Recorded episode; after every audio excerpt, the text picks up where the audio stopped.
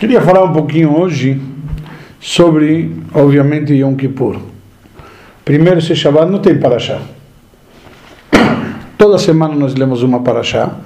Como essa semana é Yom Kippur, então não se lê na paraxá a porção da semana.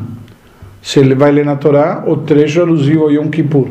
Como quando caiu um Yom Tov no Shabbat. Ou um Hol que vai ser o caso na outra semana, que vai ser Shabbat Hol Sukkot. O Yom Kippur em si, nós lemos um trecho natural que trata sobre o ritual do Kohen Gadol que ele fazia no dia de Yom Kippur para espiar pelo povo de Israel. Inclusive está ligado com um trecho que nós temos logo depois da leitura da Torá que vem no Musaf. Na repetição do Musaf, quando o Hazan repete, e a parte demorada, que o pessoal, muitas pessoas aproveitam para fazer um intervalo e descansar, relaxar, para muitos dá dor de cabeça naquela hora, quando bate um pouquinho a fome.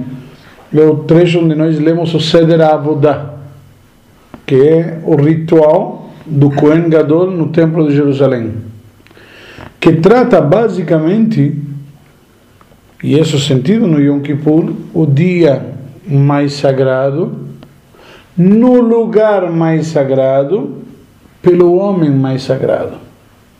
O sumo sacerdote entrava no Santo Santuário, no Kodesh HaKodashim, e lá ele fazia uma prece. Isto era o serviço do Kohen Gadol, e tinha antes os dois bodes, o bode que mandava, como chama, Seila Azazel, o bode expiatório, que nós chamamos em português, tinha que era levado para o deserto, o assistente, e o Kohen Gadol fazia um outro bode, se fazia um sorteio, enfim, tudo isso é lido, o ritual, o costume pelo pessoal, muitas vezes é, aqueles mais ligados com a maçonaria costumam prestar um pouco de atenção, porque é interessante como que trata todo o trabalho do templo. Uma vez que na maçonaria se baseia no trabalho do templo, então isso é instru instrutivo. O Yom Kippur, a palavra não significa o dia de capará. Yom Kippurim, que tem capará, tem expiação. O dia em si, o próprio dia, ele expia por si só. As transgressões que uma pessoa faz, assim diz o Maimônides, transgressões de mitzvot positivas, a pessoa faz chuva e na hora é perdoado. Transgressões por mitzvot proibitivas, vamos dizer, de índole mais simples, são eh, penduradas na hora que a pessoa faz chuva até Yom Kippur, que Yom Kippur isenta, espia. E tem as mais graves, que são aquelas que merecem, entre aspas, pena capital. Estas mitzvot que a pessoa transgrediu, proibitivas, que merecem essa punição, Yom Kippur espia, mas ainda fica pendurado que às vezes a pessoa precisa um pouco mais de, eh, como está trazido, Isurim Memarkim, um pouco de sofrimentos para dar uma limpada. Eu costumo dizer que na verdade não é que Deus castiga, sou baseado num pensamento, num insight, podemos dizer, do Rebbe de Lubavitch, ele traz que a ideia não é castigar, eu dou sempre um exemplo que, que eu gosto, nós somos um pouco mais velhos do, do século anterior. Não sei tanto você, Maurício, mas. século passado. Sim, puxa. Então, a gente tinha antigamente, quando tinha que lavar uma roupa, era esfregar na tábua, certo? No, no, no, no. Ou mesmo no, no tanque, tinha. Numa parede tinha como se fosse ranuras, não sei como se diria. Washboard. O washboard. Então tinha lá no washboard e esfregava lá. Alguém já imaginou como devia doer para uma camiseta quando era esfregada no washboard? O washboard que você faz lá, se você pegar um, um tecido fino e você ficar esfregado, te doíam os dedos. A mim, pelo menos, me lembro de pequeno, quantas vezes não manchei, tive que eu. Você manchou, então vai lá você lavar, esfregar. Então você ia esfregar lá. Na prática, imagina o que sente a camiseta. Poxa, o meu dono está me açucrinando, está me maltratando. E na prática não é isso, está limpando. O fato de uma transgressão merecer uma pena capital nos prova e nos mostra de fato o que? A gravidade e seriedade da transgressão ao ponto que a pessoa merece uma limpeza mais profunda. Isso que nós chamamos de punição. Punição na prática não é um castigo. Deus não é sádico, Hashem não quer machucar ninguém, não tem sentido, não é o que ele procura. Certo? Como está escrito, que ele não quer que morra a pessoa, ele quer que ele faça chuva e que viva. Então, às vezes, o sofrimento simplesmente é uma forma de esfregar a nossa Neshama, certo? Ou o corpo onde ela reside. reside. Na prática, o dia de Yom Kippur foi, vamos dizer, pré-estabelecido como tal, já como já estudamos desde a época de Moshe Rabbeinu, quando Moshe subiu para pedir perdão pelo pecado do bezerro de ouro, e Deus concordou em desculpar e disse Deus, Vayomer Hashem salachti kidvarecha, e disse Deus, perdoei conforme teu pedido, e é onde, no momento no qual Deus dá as segundas tábuas da lei. Inclusive, as segundas tábuas da lei representam, se explica a diferença entre as primeiras tábuas e as segundas tábuas. As primeiras tábuas são nível de tzadikim, e as segundas tábuas são níveis de Baalei Tshuva. Estas segundas tábuas que são que representam o Balei Teshuvah, se diz que um Baal Teshuvah, de alguma maneira, se bem ele pecou, mas uma vez que ele fez Teshuvah, ele se encontra no nível mais elevado, inclusive, que um tzadik. Ao ponto que a Gemara diz, no lugar que se encontra um Balei Teshuvah, afilo tzadikim mesmo tzadikim completos não podem se parar lá. Ele está no nível mais elevado ao ponto que é um Baal Tshuva, uma pessoa que faz Teshuvah. Por quê? Entre aspas.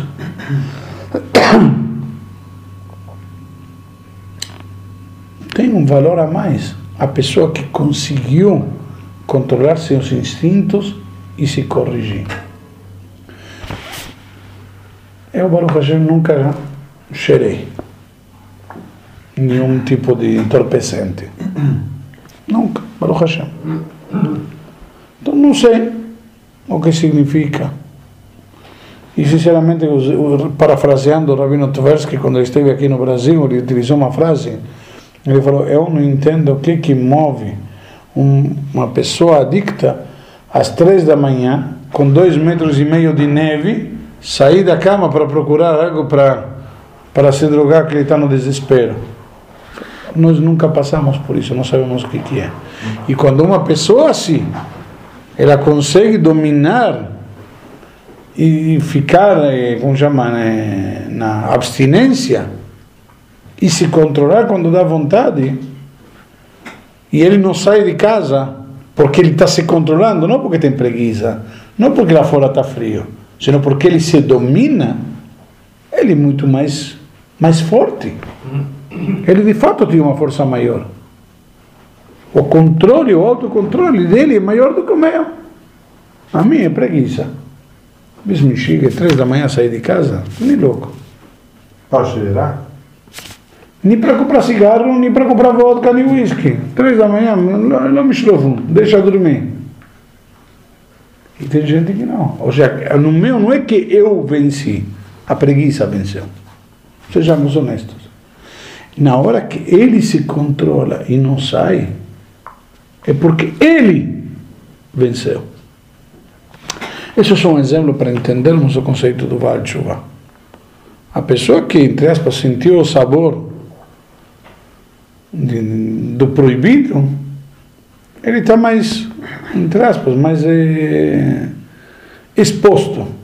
Aquele que nunca experimentou não sabe o que, é. Contudo, a gente não deve dizer, aproveitar um parênteses, Não deve dizer a gente não faz o proibido porque não é bom, porque não é gostoso. Não é verdade. Mesmo Rashi traz isso. A gente tem que dizer, pode ser gostoso. Só eu não faço porque Deus não quer. É simplesmente aceitar a vontade divina perante minha vontade. Antepor a sua vontade perante a minha. Voltando então a Yom Kippur.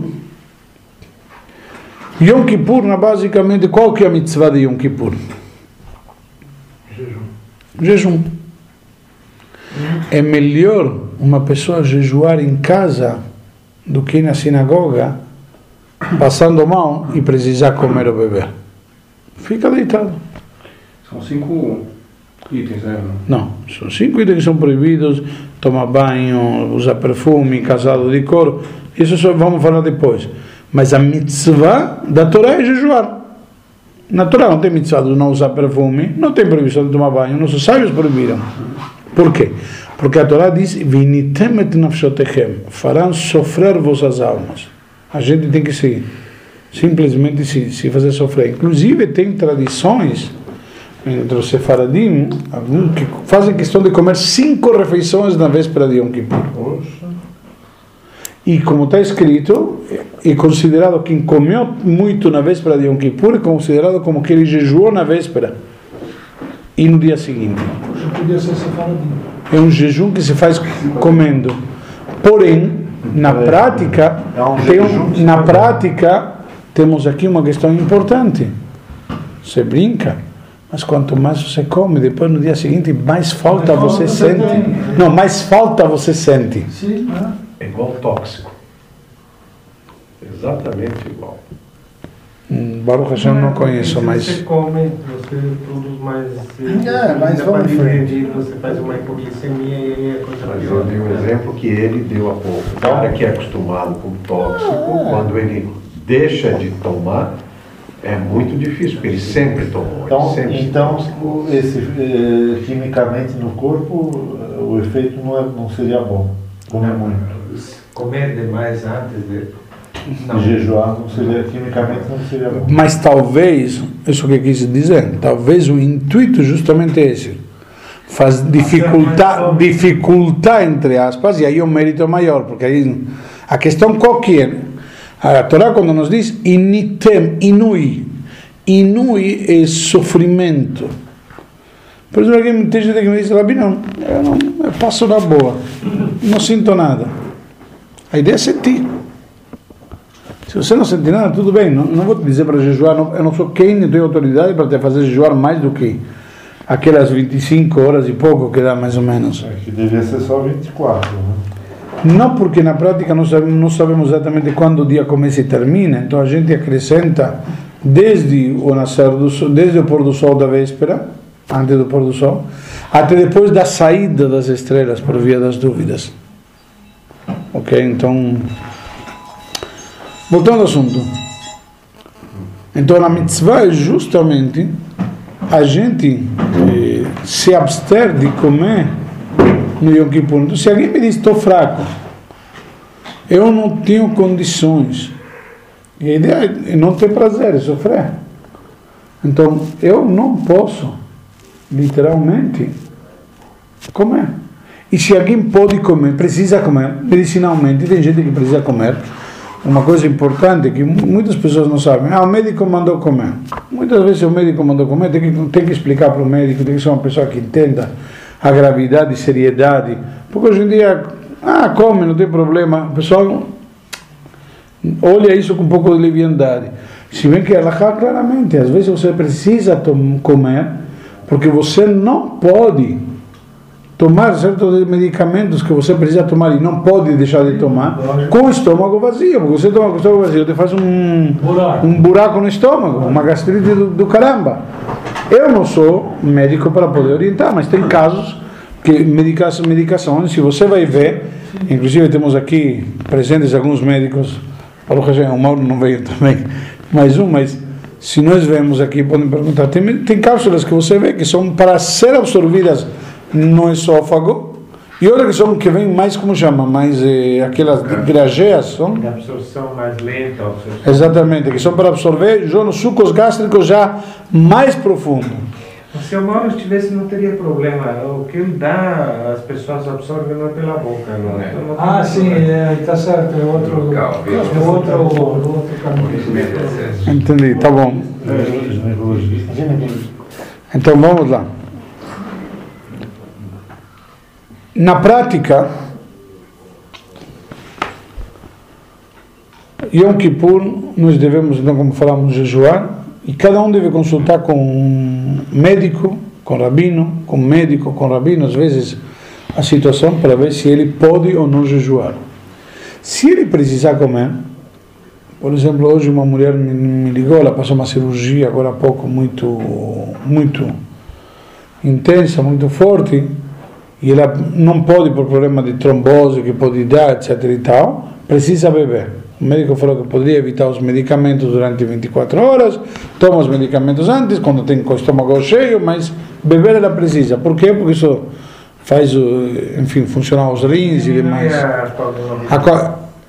Porque elas incham os pés e tudo mais. Tem muito problema nesse sentido. Eu falei para ela que não precisa vir na sinagoga, pode ficar em casa. Mas pelo menos se precisa beber, hein? que a médica falou para beber sucos e isso. Eu falei, não bebe suco, bebe água. Não se pode admitir Calma. uma pessoa que não Ouve. consiga fazer um jejum? Sim? Significa não consiga? Não consiga. Ele pode fazer o jejum, ele não tem uma contraindicação médica nenhuma. Não tem Ele, mas vontade. ele não, não, não, não é de vontade. Ele não, realmente não consegue. Foi vencido pela vontade. Fica em casa. Fica em casa. Sim, o Yetzirah venceu. É isso que eu estou falando. A pessoa que não consegue se controlar frente a um prato de comida, frente a um doce, frente a um jogo, frente a qualquer situação. Passa, mesmo que não tenha uma indicação, contraindicação médica, que ele não consegue porque passa mal, é isso que você está. Se eu não tomar um, um pouco de água, eu não aguento. Eu, eu- Fica em casa, deitado. Não tem que aguentar. Fica em casa deitado, dorme. Mas também precisa beber em casa. Não precisa, mas não bebe. Se você consegue ficar em casa sem beber, fica em casa. Estou te falando categoricamente olhando nos olhos. Melhor você ficar em casa do que ir para a sinagoga e beber. Mas o que eu queria dizer, vou retomar o assunto. Eu indiquei para esta pessoa: bebe água, não bebe suco. Não tenha prazer. Beba porque você precisa Necessidade. necessidade. Se é possível, não bebe com copo. Pega copinho de café e bebe golinhos pequenos, se é possível. Eu não sei se medicinalmente faria o efeito. E espera uns minutos e bebe de novo um golinho. Por quê? Para você não ter a sensação de satisfação. Quando a gente está com sede, de repente, bebe um copo d'água e sente, ah, sabe, daquele. eh, não, não é prazer, mas satisfação. Um alívio. Não- que não tenha isto. Vamos lembrar que é Yom Kippur. Entendeu? Mesmo a pessoa que precisa se alimentar, que não se alimente em quantidades e coisas, Satisfazer, não. ou para ter prazer. Bom, já que devo comer com o médico, uma pessoa que Deus me livre está no hospital. Bom, já que posso comer, então manda vir uma bisteca com ovo frito. Não sei que alguém está no hospital, vão dar isso para ele. Mas, eh, só se for a última vontade. Só se for o visita o acompanhante. Mas o conceito é, é simplesmente esse, o, o, como chama? O sofrimento que a pessoa tem que de alguma maneira sentir. Então não é só, Kippur não é só jejuar, é sentir a Desconforto. um desconforto por causa do jejum. Exatamente. O jejum, não, o jejum é um dos meios disto. Sim, Outro meio disto, por exemplo, não tomar banho, não calçar sapato de couro, não usar perfume. Qual a outra? E a outra é ficar do lado de alguém que está com um bafo terrível. Ah, isso é, não é, isso é impossível, né? você não tem jeito. Não, tem gente que capricha, porque comem na véspera e não escovam os dentes, não usam nada, não, Ah, sabe? Fica jeito, com. Você vai dormir, acordou no dia seguinte, tá um negócio. Não, ele falou cinco coisas. Não, Jejum, cinco. Não, ah, não come, não bebe, não toma banho, não usa sapato, não usa perfume. São assim. nem não pode ter relações ma- maritais. Ah, pensei que tinha Ah, salvado. né? Maritais não pode. Como eu não sou casado, eu Exatamente. Pode ter prazer. Não faz nada disso durante todos os dias, então Ó, não tem É problema. verdade. é verdade. Mas ele falou uma coisa séria, não pode ter prazer. Hum, Durval, vamos continuar com o Não estudo. necessariamente é prazer. Ah, sim. Agora, eu, uma vez, uma explicação de que quando você anula, vamos dizer, o máximo o seu corpo físico, o seu corpo espiritual está mais Aflorado. aflorado. Isso também. Isso, que eu acho que isso Há um, há um, no mundo existe um tipo de gangor material e espiritual. Quanto mais material, menos espiritual. Nós vemos pessoas mais espiritualizadas, entre, de, de, de fato, dão menos importância ao lado material. Porque estão fazendo. Não é que jogam dinheiro fora ou rasgam dinheiro. Mas o ênfase está no outro lado. O dinheiro é um meio e não um fim. O dinheiro é um meio de fazer tzedakah, um meio de poder sustentar a família, um meio de poder fazer benevolência e não um objetivo que vamos acumular. O que queremos acumular são mitzvot, boas ações, eh, bondade. bondade e demais. Yom Kippur, como falamos, somos rigorosos de começar com antes do pôr do sol. Na prática, nós costumamos começar no, horário de acendimento das velas de Shabbat. E, inclusive, nos prolongamos depois, até depois da saída das estrelas. E este horário no qual não se deve fazer nenhuma dessas transgressões, comer, beber, etc. Por que digo isto? Porque muitas sinagogas, o pessoal está, o Hazan vem adiantado, correndo, sei lá o quê, de repente terminaram um pouquinho, dois, três minutos antes, e já tocaram o shofar. Pode tocar o shofar antes do término do Yom Kippur. Eu na sinagoga não deixo fazer isso, não toco o shofar antes, eu faço questão depois. Por quê? Porque lamentavelmente a gente tem mais de 700 e poucas pessoas, lá fica lotadíssimo, e o pessoal ouviu o shofar, e mesmo que anuncio para esperar Arvit e Avdalá, o pessoal ouviu o shofar, já está tirando o saquinho lá do, e vai, vai mandando ver. Ok? Então, eh, e agora que tem Iruf, pode trazer ainda. Então, tem que evitar. Então, isso é uma questão importante de esclarecer: de eh, comer ou beber depois do horário, de preferência fazendo Aldalá e tudo mais. Mas em E eu- tese, mas em tese é, deu o, o, o horário pode, né? Dando horário, a rigor, pode. Você deveria fazer. Pra lá seria melhor. O ideal é fazer uma frase, como nossos sábios estabelecem, no mínimo, Baruch HaMavdil Ben Kodesh Lechol. Pelo menos. Nossos sábios estabeleceram que a pessoa, para poder comer e beber, tem que fazer Abdalá. Não se pode comer e beber antes de fazer Abdalá. Mas aí é uma transgressão dos nossos sábios, não da Torá e A maioria Tá, vai embora. entendeu? Muitas, não a maioria, hoje em dia, na Baruch Hashem, não é a maioria, muita gente fica, eh, no Arvit, bastante gente que fica, na Abdalá talvez ficam um pouco menos, mas a gente tem, se a pessoa que fala Cádiz principalmente pode reparar que tem muita gente que fica, Baruch Hashem. Hoje é bom que eles foram, né? Não, não, mas eh, ano a ano a gente vai explicando devagarinho. Mais uma questão importante: o Yom Kippur, ele em si é chamado de Shabbat na Torá. Shabbat Shabbaton, ele é chamado na Torá. Por esta razão que mesmo sendo Shabbat, as regras de Yom Kippur vigoram igual. Inclusive as regras de Shabbat. De não carregar, não acender fogo, não viajar, não fumar, etc. E tal. E mesmo assim, não comemos nem bebemos, coisa que no Shabbat é proibido, por causa que o próprio Yom Kippur é chamado de Shabbat Shabbaton. Um outro jejum cumprido igual, único que temos no calendário, que é o de Tisha B'Av, se acontecer que Tisha B'Av cai no Shabbat, o jejum será adiado para domingo. Certo? Então, na prática, nós vemos de fato que existe eh, um jejum que caindo no Shabbat não se faz. Ok? Ou essa semana era o jejum de Gedaliah, E fizemos no domingo, foi adiado. Então, duas perguntas. Se é Shabat, Shabaton, e cai no Shabat, e no Shabat é proibido fazer jejum. Se o Shabat, Shabaton é um Shabat maior, onde também Não é maior. Seria proibido fazer jejum, mas por ser Shabat, por que que faz? Por que que não é adiado? Eu não entendi. Não é um Shabbat maior, é um Shabbat menor. É que nós em português entendemos Shabbaton, É. é como grande, sabe? Como um, como um caixão, é maior do que uma caixa.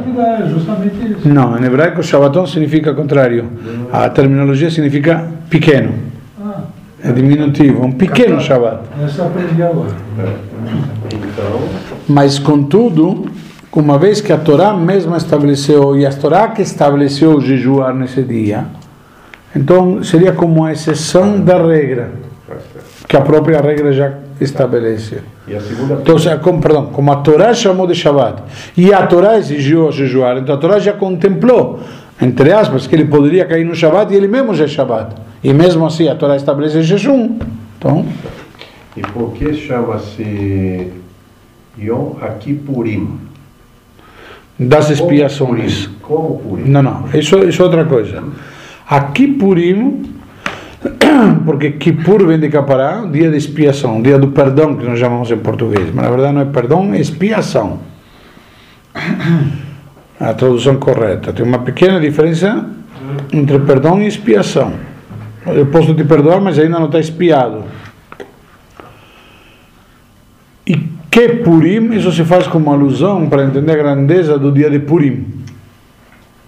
A grandeza do dia de Purim, que é o dia de Purim, o dia de chuva, o dia de Purim quando o povo de Israel voltou para a Torá, porque estava sendo ameaçado, e mesmo assim eles voltaram para a Torá, eles foram se dedicaram à Torá e jejuaram, etc. E tal. Então, isso, isso vem exaltar, em tal caso, a grandeza do Purim. Que, que que Purim, é como Purim. Ok? No sentido do que pode, eh, a salvação que ele pode trazer. Purim, o que que trouxe? A salvação. Yom Kippurim é o dia que pode trazer salvação. Porque quando Deus vai sentenciar. É nesse dia que vai estar carimbado.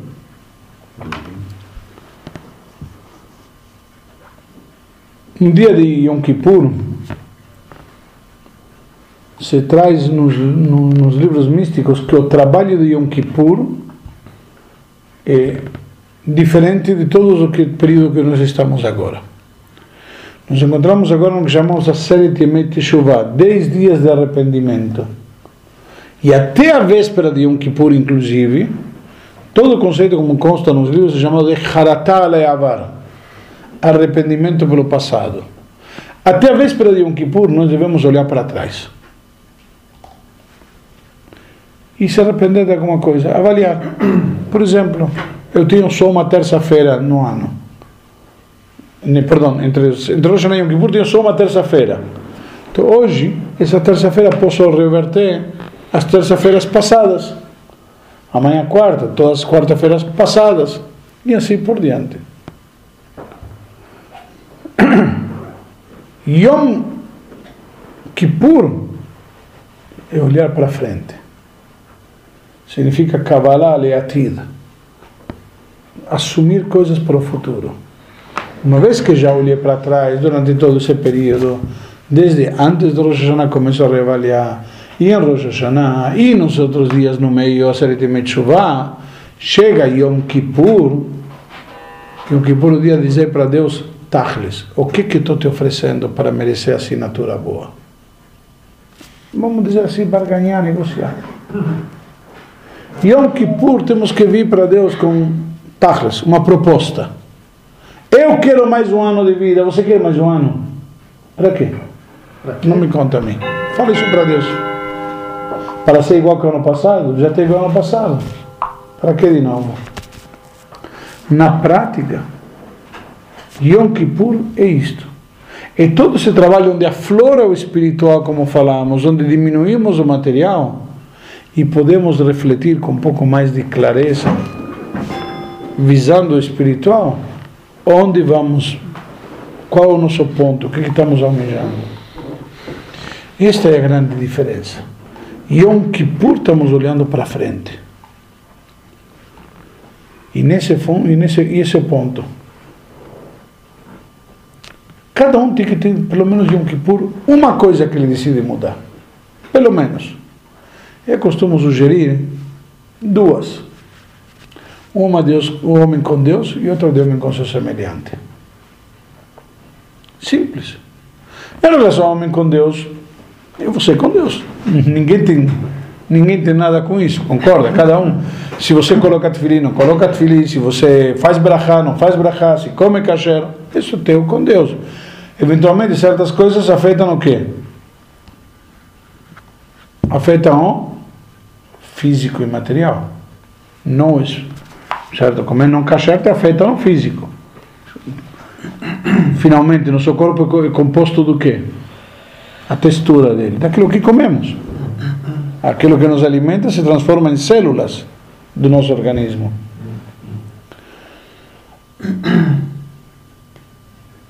Então, temos o lado material e o lado espiritual com Deus e temos também com semelhante. É isso, isso que eu ia falar. Isso, isso é uma questão, semelhante é uma coisa que você decide. Agora, na prática, aqui, por que digo tem que mudar? Porque tem que mudar alguma coisa significa melhorar, crescer, evoluir. Então, neste ano, eu tenho que evoluir em relação a como estava ano passado. Eu tenho que crescer, eu tenho que me superar em todos os aspectos da minha vida. Tanto com Deus como com o semelhante. Isso é uma sugestão, porque temos os dois aspectos. Podemos dizer, tanto no espiritual como no material. Mas uma coisa que você mudou, já mudou.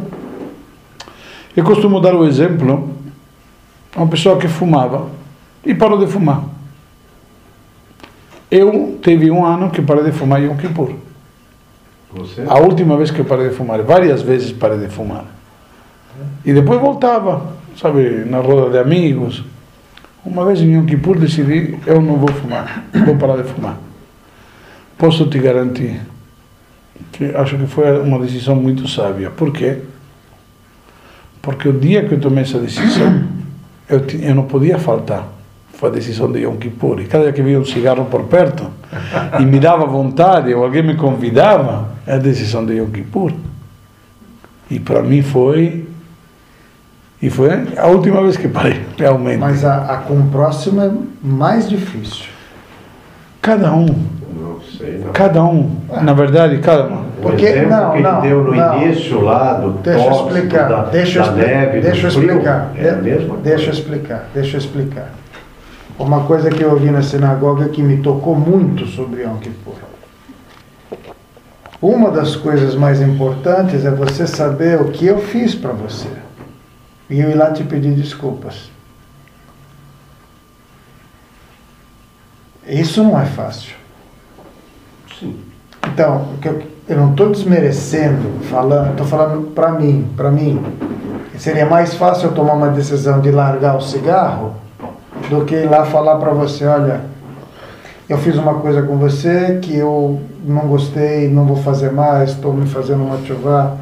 Você acha mais fácil Calma. largar um vício do que. Não, não, mas a, a diferença É muito subjetivo. Peraí, peraí, peraí, peraí. Não, não, não, não, não, peraí, peraí. Vamos, vou, creio que vou, vou dar resposta. A pergunta é boa. A pergunta é boa, acho muito válida. Mas quero continuar, porque senão a aula não vai render. Se vão levar no pessoal. É muito subjetivo. E não necessariamente com o próximo. Chorar com o próximo significa se arrepender de algo que fiz para o próximo. Talvez não fiz nada para ninguém, mas simplesmente não tive consideração. E algo que eu tenho que mudar em relação aos outros. Algo que meu orgulho. Eu não fiz nada para ninguém. Mas meu orgulho, perdão, mas meu orgulho me diz, por exemplo, eu não vou ligar para fulano para desejar feliz aniversário. Aí está o ponto. Fulano não sentiu minha falta da minha ligação, nem percebeu que eu nem liguei. Hoje em dia o pessoal resolve muito fácil, nós já falamos sobre isso uma vez. Manda um e-mail, uma postagem no Facebook, um curtir e acabou.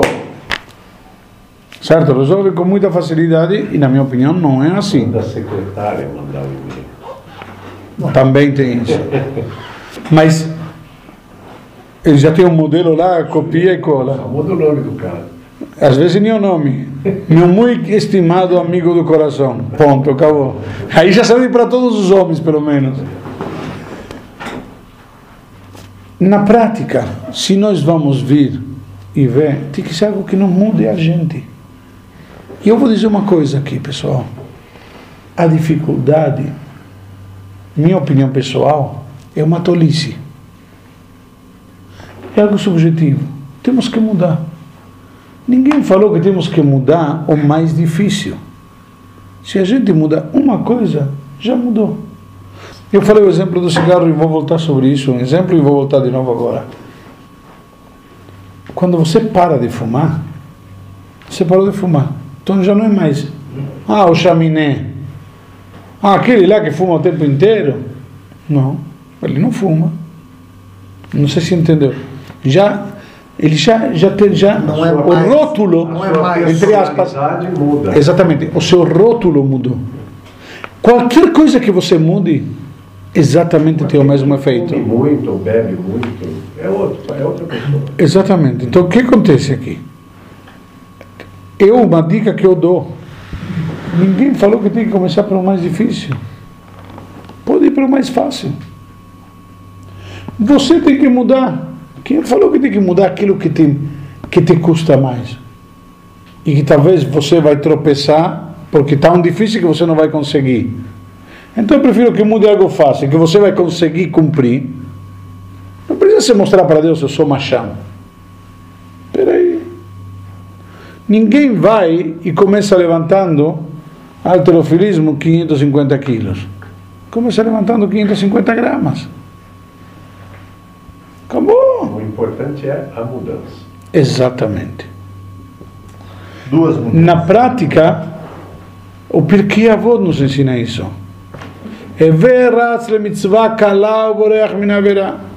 Seja aquele que corre detrás de uma mitzvah simples e se afaste da transgressão. Por quê? Porque uma mitzvah traz outra mitzvah. E uma verá traz outra verá, uma transgressão traz outra transgressão. Se eu deixo de transgredir, eu evitei todas as consequências de transgressões também. E se faço uma mitzvah positiva, essa mitzvah positiva traz outras também. Em relação ao próximo, posso decidir, vou parar de mentir. Essa é difícil.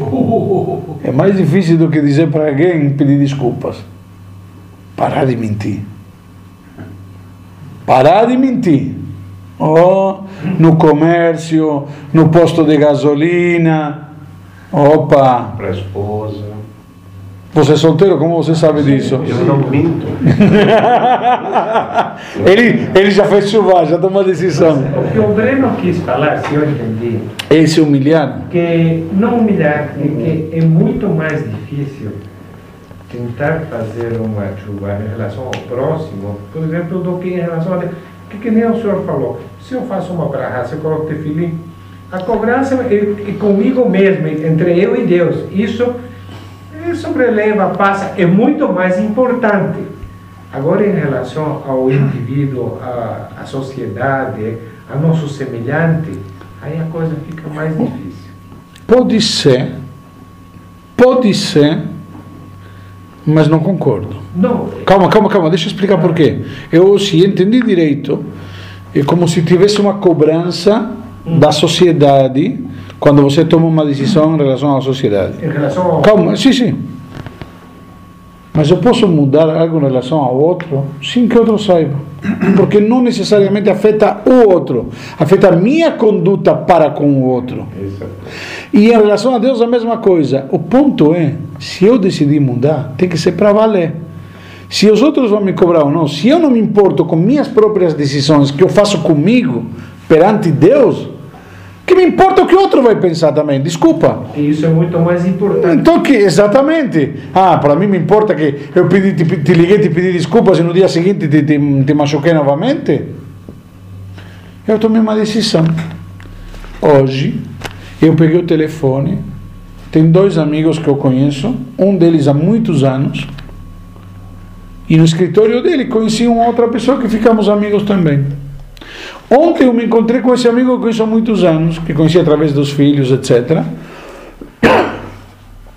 E como saiu o tema do outro, falei, olha, me sinto muito incomodado, porque hoje em dia vocês estão brigados e na prática conheci ele através de você.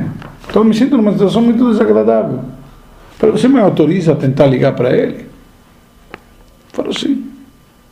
Aí eu peguei o telefone hoje e liguei para. Ouvi um monte e falei, olha, mas eu gostaria da gente poder, antes de Yom Kippur, é minha mitzvah. Eu quero fazer algo em favor do próximo. Eu, eu, eu quero mostrar para Deus que eu fiz algo em relação ao próximo, que eu fiz. O cara concordou.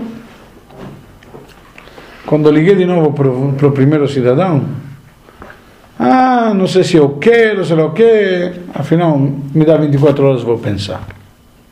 O que, que adianta? Ele vai pedir desculpas e depois vai fazer de novo. Falei, se ele vai fazer de novo ou não, não sei. Mas se ele te pedir desculpas antes de Yom Kippur, e você perdoar antes de Yom Kippur, eu sei que posso vir para Deus com algo na mão. Tem que ser sincero de vocês. E olha que eu te posso dizer uma coisa, eu tenho mil coisas para fazer véspera de Yom Kippur, com Sukkot e com tudo mais, e fui hoje visitar duas pessoas no hospital, enfim. Mas eu, eu peguei para mim mais, chamei para mim mais uma responsabilidade. Eu precisava disso, como se diz, Azov em copo. Porém, como um buraco na cabeça, um furo no meio da cabeça. Mas, eu pelo menos quero vir perante Deus no Yom Kippur com Tachles. Eu fiz isso hoje. Eu fiz isso hoje. Com uma pessoa que para mim seria impossível fazer isso. Perdão, não, você ligou para ele. Não, eu fui ao encontro dele. Não entendeu.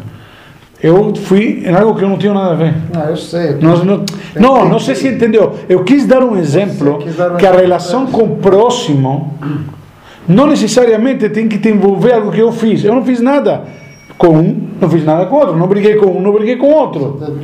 Não sei se entende como que a decisão O correto teria sido um dos dois. abaixar a cabeça, É mas aí acontece que, Esse é difícil. mas não é abaixar tudo a bem, cabeça. é abaixar a cabeça. Até superior, É não é que- abaixar. Sim, mas você tem um receio que o outro vai te, que, que vai te responder. É que aqui tem uma coisa que você coloca para você o seguinte: o que que está por trás disso tudo? Quanto eu sou prepotente, quanto eu sou arrogante. Eu quero decidir mudar isso. Eu quero decidir mudar Você isso. tomou uma decisão, Eu você, quero minha vida para esse ano mudando isso. isso não, não te diminui, não. Mas o que, o que Pelo eu contrário. acho muito, perdão, eu acho muito bonito o que você fez. Eu simplesmente estou um exemplo de uma decisão que eu tomei em relação ao próximo, como, como que realmente não te envolve diretamente, que não sei se dá para entender, Não, você não tem nada a ver com isso, só que você fez. Mas está Mas não. uma ação. mas eu fiz algo, pelo menos, que mudou em minha relação ao próximo, que significa o quê? Abrir mão de um tempo que eu não tenho, Ah, sim. em favor de ajudar duas pessoas. Sim, sim, sim, sim. Com sim. isso você cresce. Perdão, sim. foi o que eu tentei fazer, é isso que eu quero dizer. Você não tinha Eu vou dar- com isso podia ter largado. Eu vou dar um exemplo. Uma vez só na minha vida fui Sandak.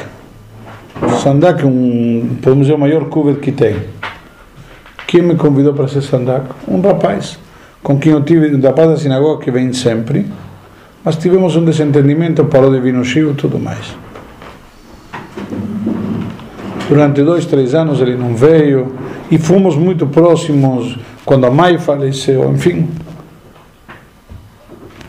Um ano antes Rosh Hashanah, eu estava pensando, tinha que melhorar alguma coisa, liguei para ele. Ficamos mais de uma hora e meia no telefone. Eu liguei para ele para pedir desculpas, porque ele se sentiu que eu não prestigiei ele. Num dia, na noite de casamento dele, eu não fui. Naquela noite eu estava celebrando um outro casamento. Mas ele sentiu que se eu sou rabino dele, às três, às quatro da madrugada, deveria ter passado dois minutos, dizer mais alto, fazer um lechaim e ir embora. E eu não fiz. Ele se ofendeu. Eu tinha uma desculpa.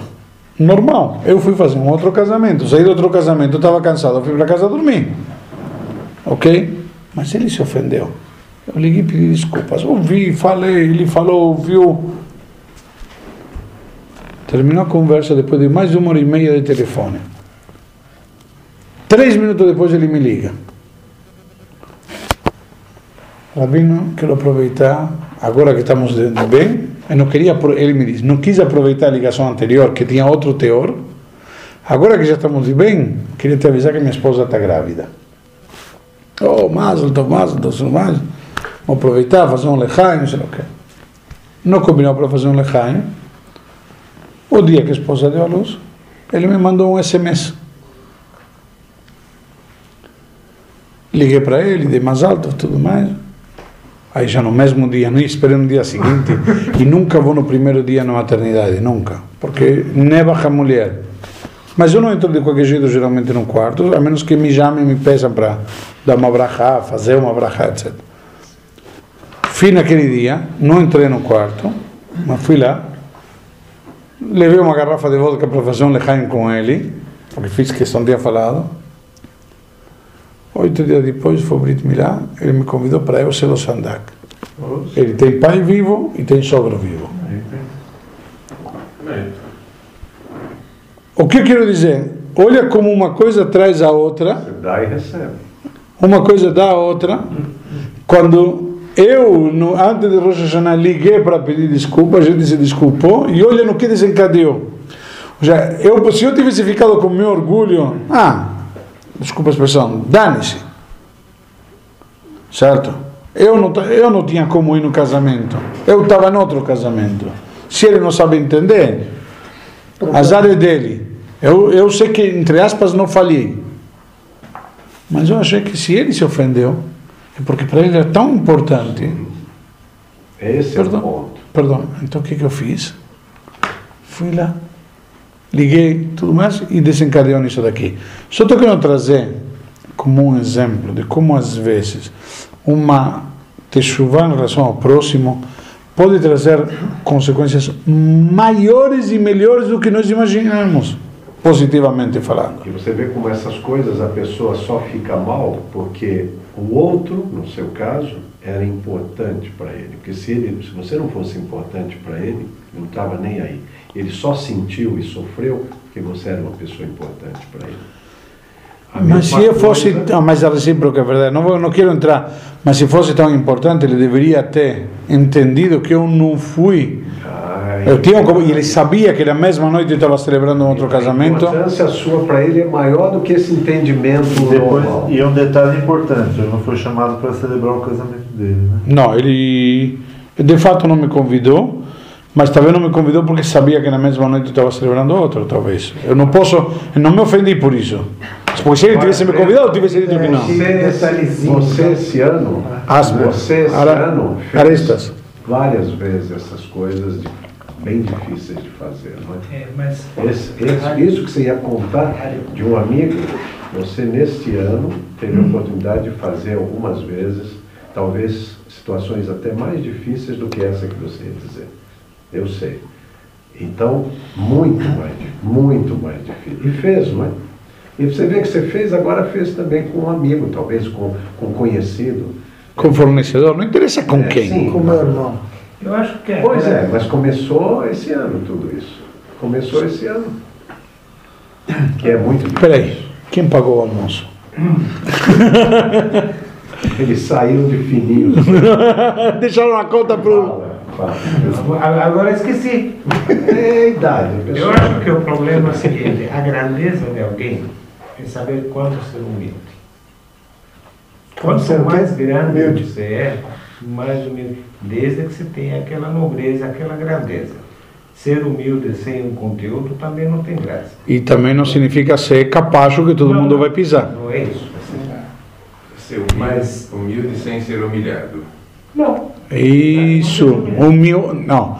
Apesar, como as letras são parecidas, humilde e humilhação, se você vê as palavras começam igual.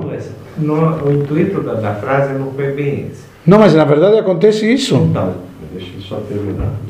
eu acho que o fato de você ser humilde não quer dizer que você seja humilhado, nem vergonha, nem que você está abaixo de ninguém. Eu acho que você está por cima. Não, não entendeu o que eu me referi. Eu entendi. O que você falou é verdade. A humildade te engrandece e enobrece. Mas a humildade cabe onde não tem humilhação. Porque, você não, porque senão aí você vai estar com problema de baixa autoestima, você não se dá valor a si próprio. Humilhação é outra coisa. humildade no sentido é outra coisa. Tem nada de Humildade é não se achar um semideus. Não. Humildade, humildade é algo que você faz. Não, E humilhação é algo que os outros te fazem.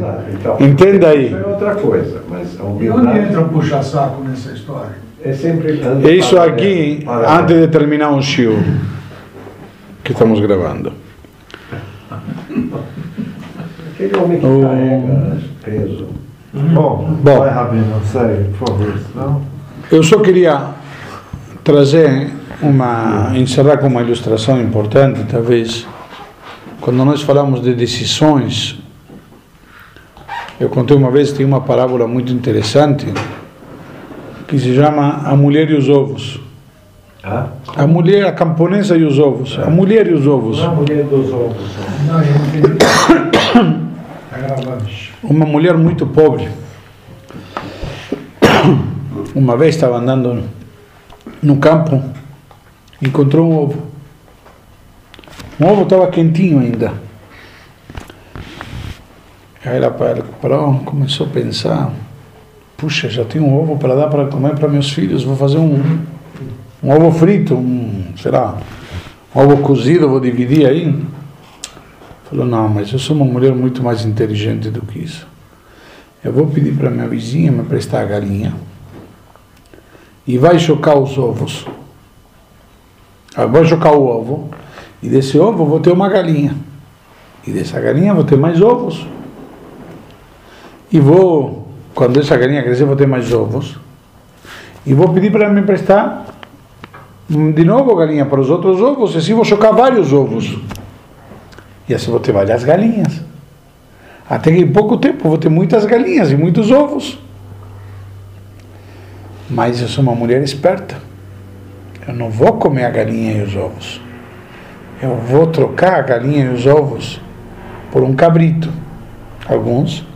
E vou ter um cabrito que vai me dar leite. E vou ter uma galinha e ovos. E o cabrito, vou pedir para o meu vizinho me emprestar o cabrito dele com minha cabrita, com minha cabra, que vai me dar leite. E a cabrita vai ter vários cabritinhos. E vou ter ovos e galinhas e cabritinhos. Mas eu sou esperta, não vou vender, não vou comer. Eu vou trocar alguns cabritos e algumas galinhas por uma vaca. E já vou ter cabritos, galinhas e vaca. Mas aí vou pedir para o outro fazendeiro me emprestar um boi, um touro.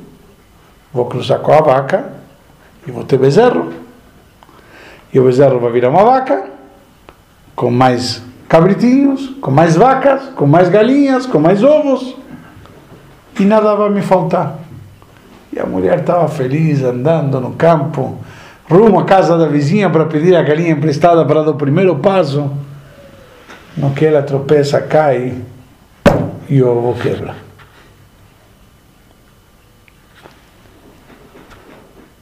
Moral da história: na vida, às vezes, nós somos assim também.